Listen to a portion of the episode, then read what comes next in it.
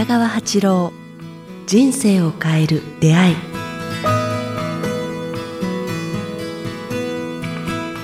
こんにちは早川洋平です。北川八郎人生を変える出会い。今日は第15回をお届けします。北川先生よろしくお願いします。こんにちは北川八郎です。よろしくお願いします。さあ、えー、今日収録前にですね、えー、ちょっと貴重なショットをまた拝見したんで皆さんにお伝えしたんですけど先生がこう洗濯をしている姿を 某ホテルで拝見したんですけど先生洗濯はいわゆるホテルにあるラ、まあ、コインランドリーというかそれを定期的に使われてるんですか？そうですね。コインランドリーも使いますけれど部屋で掃除して窓に吊るすっていうのが多いですね。いや僕が一番意外、はい、すいません。僕が一番意外だったのがこう聞いてからなんですけど先生血液型何型ですかって言われてこれ公表してもいいですよね、はい、B 型と言われてこれ全国の B 型の方怒るかもしれないですけど僕も B 型やっぱり B 型でちょっとこうアバウトなイメージがあるんですけどその乾燥機にかけた乾いた洗濯物を先生がこう律儀に畳まれてですねとても B 型にはあるまじきだと思ったんですけどこれはなぜですかあそれを旅の途中で学んだんですけれども、はい、なんかあの昔はぐちゃぐちゃ B 型的にぐちゃぐちゃに入れてたんですよね。やっぱりそうですか。そうすると、いつもこう、探したり、聞いたり、はい、なんか、陸が膨れ、膨れすぎたり、はい、とても汚いのがずっとついてたんですけど、やはり年を取ってくると、綺麗に畳むとなんか、取り出しやすいし、はい、気分もいいということで、人生の途中で、うん、何でも綺麗に整理して生きていこうよと、40代から思いも、はい、思うようになりました。そうなんですね。じゃあやっぱり変わったわけですね。そうです。そうか。まあ、そんな、え裏話もありつつ、いよいよ本題に入っていきたいと思うんですけども、えー、今日はですね、えまたリスナーの方からえご質問をいただいています。ありがとうございます。じゃあ先生紹介しますね。え北川様、えポッドキャスト毎回とても濃い内容で繰り返しお話を聞いています。失うことを恐れたり不安になるのではなく、お金チャンスは途絶えるものではないので、ケチらない、ちょっとプラスして与えるとお話しされていました。私も未使用だけど不要なもの、家で収穫した果物など、どんどん周囲の方々に譲ったり届けたりしています。時々見栄を張っているように思われていないか、いや、ひょっとして私は知らず知らず見栄を張っていないか、相手の負担になるような与え方をしていないかと思うことがあります。あまり深く意識はせず、与える機会を得られたことに感謝したらよいのか、極端に言えば最初は偽善でも良いので与えていけば良いのか、与える際に何か意識しておくべきことがあれば教えていただけたら幸いですということです。与える。ということでテーマ来ましたが。あ、与えるっていうよりもですね、まあ、はい、ちょっとこの方の最初の方からお答えしたいなと思ったんですけど、はい、あの、ケチらないっていうのは、ん。なんか、うん、対人関係を本当なんか正しくと言いますかね、怒ったりとか、はい、相手を責めたりとか、いつも欠点をこう見つめることをやめて、なんか、淡い行為で多くの人たちに、あの、接することができるようになるという、なんかそういう練習と言いますかね。人に対して寛容という言葉をみんなに僕は言ってるんですけども、はい、寛容の心というものを身につけるようにやっていれば、収入とか、運とか、まあ、本当ずっと途絶えないということをこう、はい、知るよう、知るようになるんですね。体験するようになるというか。で、あ、この人生はもう、収入というのは途絶えることはないと知ると、ケチらなくて良くなるんですよね。だから、まあ、そこの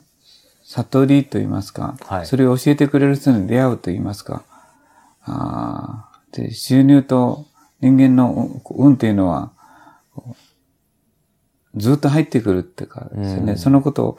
知ってる人に、よく知ってる人に教えてもらって、えー、ケチらなくて良い世界に入ってほしいな、はいうん、贅沢と浪費は別なんですよね。別。うん。あ収入が途絶えないと思うと、うん、人におごってあげたり、人にあげたり、まあ、いろんなも自分の仕事をやるようになってくると思うんですけども、はい、それが贅沢になってくると、ポンと途絶えてくるんですね。オーバーするって言いますかね。うん、自分の能力や運をオーバーすると、なんか、それは浪費ということになってくるんですけども、その辺の境目境目をよく知って、なんか、うん、きちんと対人関係のあり方をもう一度なんか、うん、学ぶと言いますかね、うん、何が自分の一番トラブルの元なのかっていうことを知ると、なんか、運が変わってきますね。なるほど。先生、今その贅沢と浪費というか、まあその境目、うん、きちんといいお金の使い方とそうじゃない使い方の境目を学ぶことっておっしゃいましたけど、それ厳密と境目ってどういうところなんですか？それをね、自分の快楽のために使うのは浪費なんですよね。なるほど。で、そのお金が人の喜びや自分の勉強につ、人生の向上につながることや、うん、自分の勉強につながることや、対人関係が深まったり広がったりすることに使うときは、それは正しい使い方なんですよね。そうするとやっぱりこう自分だけの本当の我欲のためなのか。そうですね。例えば、ぜあの、大きな車を買ったり、身を張る、まあ明らかに身を張るような、うん、なんか自分の能力以上のオーバーするような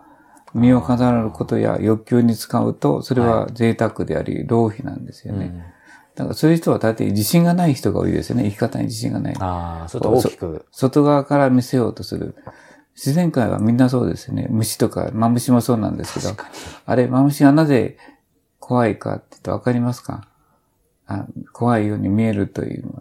は。それは、マムシ自体が襲われないようにするためとかそういうことですか？あれは、マムシが自分が弱い、弱いんですよね。だから強く見せるんですよ。ああ、そうですよね。俺は怖いんだって、それ近づくなって言ってるけど、うん、ヤクザと一緒ですね。はい、一見すぐわかんない。俺は怖いんだ。だから近づくなって言ってるようなもんなんですよね。本当はすごく弱いんですよね。自分がむしろ怖いと。うん、自分が弱いところを、うん、だからそれをまあ、カバーしようとして、こう、あの、表をね、人に、あの、はい、近づけないように、本当は恐れてる人だと思うんですよね、僕は。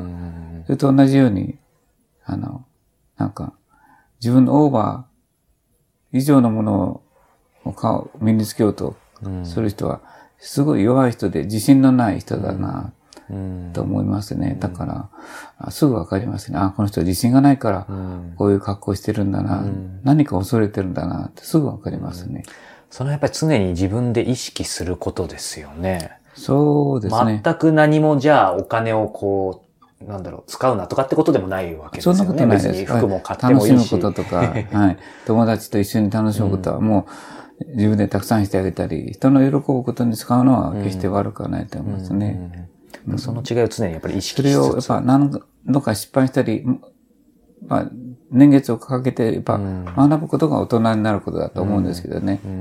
子供時代はわからないから、バンバン使ってしまいますけど、はいまあ、それもいいと思いますけど。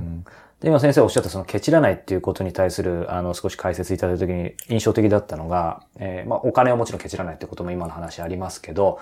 その、責めないとか、うん、そういう意味では、いわゆるお金だけじゃなくて、なんだろう、自分の心とか、気遣いとかもケチらないっていうことも入ってますよね。そうですね。余裕。自分が優しくあることに自信を持つなれば、相手を責めなくなるんですよね。うん、余裕があるし、うん、ゆったりとできるから、うん、自分がイライラしてたり、慌ててたり、なんか自分に自信がない時に、こう、すごく相手を責めてしまうし、歯がいい、歯がね、あの、こう、帰ってくることがとても嫌がって、歯がいいっていうか、歯がいいっていうのは九州弁ですかね。いやいやいや、使いますよ。あの、そういう歯が良くなったりとか、イライラしたりすることが多いと思うんですよね。だから、まあ、そんな時にいつも僕してるのは呼吸法を身につけるといいよ。あうん、こうゆっくり息を胸とお腹に入れてゆっくり吐く練習とかいうのを日頃からするようにとかね。まあ、同時に瞑想とかも覚えていきなさいっていう。そうですね。はい、前回、前々回もご紹介いただきましたけど。呼吸法と瞑想をすると、イライラと、こういう、こうなんか、うん、ケチらない世界から、人に与える世界に入ることができる気持ちの上でもね、ね物質的だけではなくて、優しさとか眼差しとか声とか、ゆったりとした生き方とかできるようになってくる。先生にね、あの、瞑想呼吸もしていただいてですけど、本当に、まあ、毎日20分とか正直取れない時あるんですけど、うん、でもやっぱり、こう、自分が、こう、余裕がない余裕がないっていう時に、本当に5分でも座って、呼吸、まあ極端し、1分でも深呼吸、やっぱ違いますよね。そうですね。余裕がないと、イライラしたしてる時にこそ、なんかやってほしいいう。うん、すごくな、立ち直ることができるのに、はい、自分の小ささとか、なんか、うん、あ自分の慌ただしさを立ち直ることができるのになぁと、いつも、教えてあげたいなと思いますね。そういう人たちに。わざわざヒマラヤとかに行って瞑想しなくても、うん、深呼吸してお金かけなくてもできますよね。うん、朝日に向かって額を向ける。うん、ああ、そうですよね、おっしゃってますよね。なのでね、まずその削らないっていうところで少し今アドバイスいただきましたけども、先生、この方に、えー、あそうですね、はい、この方に、あの、どんどん周囲の方に譲ってるってて、名誉を張っているように思われていないかっていうのは、うん、そういう心が自分にあるからでしょうね。そういう心で買ったからでしょうね。はい。だから、それを人にあげるのが、こう、名誉を張ってるんじゃないかと思ってるんでしょうね。うん、ただ、善意と行為っていうのは、教えてあげたいですね。与えっぱなしでいいんですよ。期待しない。そこに純粋に、ただ、本当にもったいないかとか、あなたに合いそうだからという心で与えれば、うん、あその、名誉を張るとかなんとか、何もないと思うんですよね。そういうのはもう何も考えなくていいということですね。そうですね。で、言い訳しても言ってもですね、昔私名誉を張って買ったんだけど、今とても恥ずかしくて、でもあなたに似合いそうだから使っていただけるといいわ、みたいな。あなんか、あなたにこう、ね、あげたいと思うからって。そこには、たとえ、こう、買った動機が悪くても、あね、あの、あげるときの動機は純粋、純粋であればいいから。そうか。そういう、ある意味、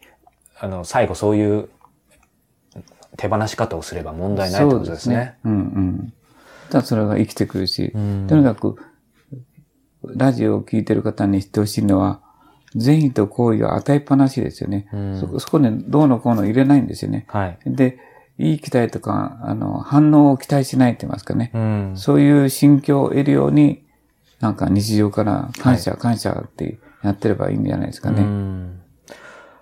あのー、この方やっぱ偽善っていう言葉もありますけど、最初にこう、自分が、まあある意味多分気持ちが伴うまでは偽善でもいいので、もしくは形でもいいのでっていう、そういうのはどうなのかっていうことは。偽善で、っていう考えてること自体もなんか、なくしてほしいと思うんですよね。まあ、できれば、でもなんか、この人が与える機会を得られたことに感謝したら、してるっていうことを言ってるから、あそのとこ、そのことに気づいてることが偉いなと思いますよね。そうですよね。だからそれでいいんじゃないですかね。うん、何度も何度もこう、そう思いながら、自分が純粋になっていこう偽善でも良いっていうよりも、偽善でも良いって言葉すら、こう、な、なくなるように、相手の、ためにこうしてあげるというか、偽善でも良いって考えてるときは、まだ自分の中、自分のここ、自分を中心に考えてる自分の、自分からあげる、まだ自我の横の上に立ってやってるよね。はい。だけどそうじゃなくて、もう一つ上の、相手のために、あの人のために喜んでもらいたいっていう心が生じるなれば、うん、あの、偽善でも何でもか、どう取られようと、自信持って答えられる、あはい、あげられると思うけども。うん、まあでもそういう意味ではまさに、先生おっしゃったように善意と恋を与えっぱなしっていう意識だけ持って、やっぱあんま考えすぎずに与えるってことした方が良さそうですね。相手の反応にこう、相手の反応に反応しないということですね。うん、で、もしもとてもいいことや、いいことや、なんかしてあげて、いらないおせっかいとかなったときは、うん、まあ内容にもよりますけども、まだ相手のレベルがそこまで達していないので、うん、まあ、あの、自分が悪いのではなくて、まあ向こうの人が、まだまだ、こう、あの、そんな状況ではない時にこう、あげてしまったっていうことがあるんですね。はい、だから、それでもいいから、あげ、あげたら、向こうの人は、どっかで言えば、もら、もらう、良きものもらって嫌がる人はいないので、必ずどっかの心の隅でありがたいと思っているんですよね。はい、で、いつかそれはまた、さっき言ったように、こうね、あの、うんうん、人生の後半に帰ってくるんですよね。そこですよね。うん。だけど、まあ、善意と恋は与えっぱなしにしてると、はい、必ず人生の後半にこう帰ってきますね。うん、だから心配ない。それを学んでいくことですね。そうか。そうですね。今までの回でもこう投げたや帰ってくるっていうのを、まあ、どちらかというとその悪いものもっていう話のところに結構フォーカスしてお話いただきましたけども、今日の話聞くと逆に当然いいことも返ってくるってことですよね。そう。で、それもね、2、3年で判断、判断しないで、まあ、伏線、伏線っていうか、はい、長い年月の中でこう、また帰ってくることなんで、人生の前半、本当に10年後、20年後に、え帰ってくるっていうのがあるからね。はい、だから、まあ、やったからすぐ反応があるというふうに思わないで、うん、そうですね。うん。で、嫌なことはすぐ反応があったりするけども、それもやがて、なんか、いい形で帰ってくるようになってくるんですね。与えっぱなしにしてると。まあ、それが運って言うんですけども、はい、ちょっとこう、焦らないと言いますかね。まあ、人生、ゆったり、今世がダメなら来世があるさってぐらいで。常々おっしゃってますね。うん、まあ、あんま慌てないということですね。うん、じゃあぜひ焦らず、善意と行為は、うん、きっとなんとかなる。うまくいく。うん、で、一つこう、思いたんだけど、はい。寛容という言葉をぜひこう、なんか、懐に入れてほしいですね。この人を許し、受け入れる。はい。で、嫌なことも受け入れるというのは、いいことだけじゃなくて、はい。相手の嫌なことも辛いことも、まあ、あ受け入れるっていうかね。うん、と言って、その人に近づけとは言ってないんだけどね。うん。あんまり合わない人とそんなに近づかなくてもいいけど。その辺のバランスまさに伺いたかったんです。ってことですよね。そうですね。その人もずっと。と追い詰めて攻め続けると、相手も自分も辛くなってしまうから。ですよね。うん、攻め続けても攻められ続けてもやっぱり人間壊れますよね。まあ、前も言ったと思うけど、あの、水に流すっていう日本人の特質とか、あれをぜひ、まあ、得得してほしいなせっかく日本人だから。うん。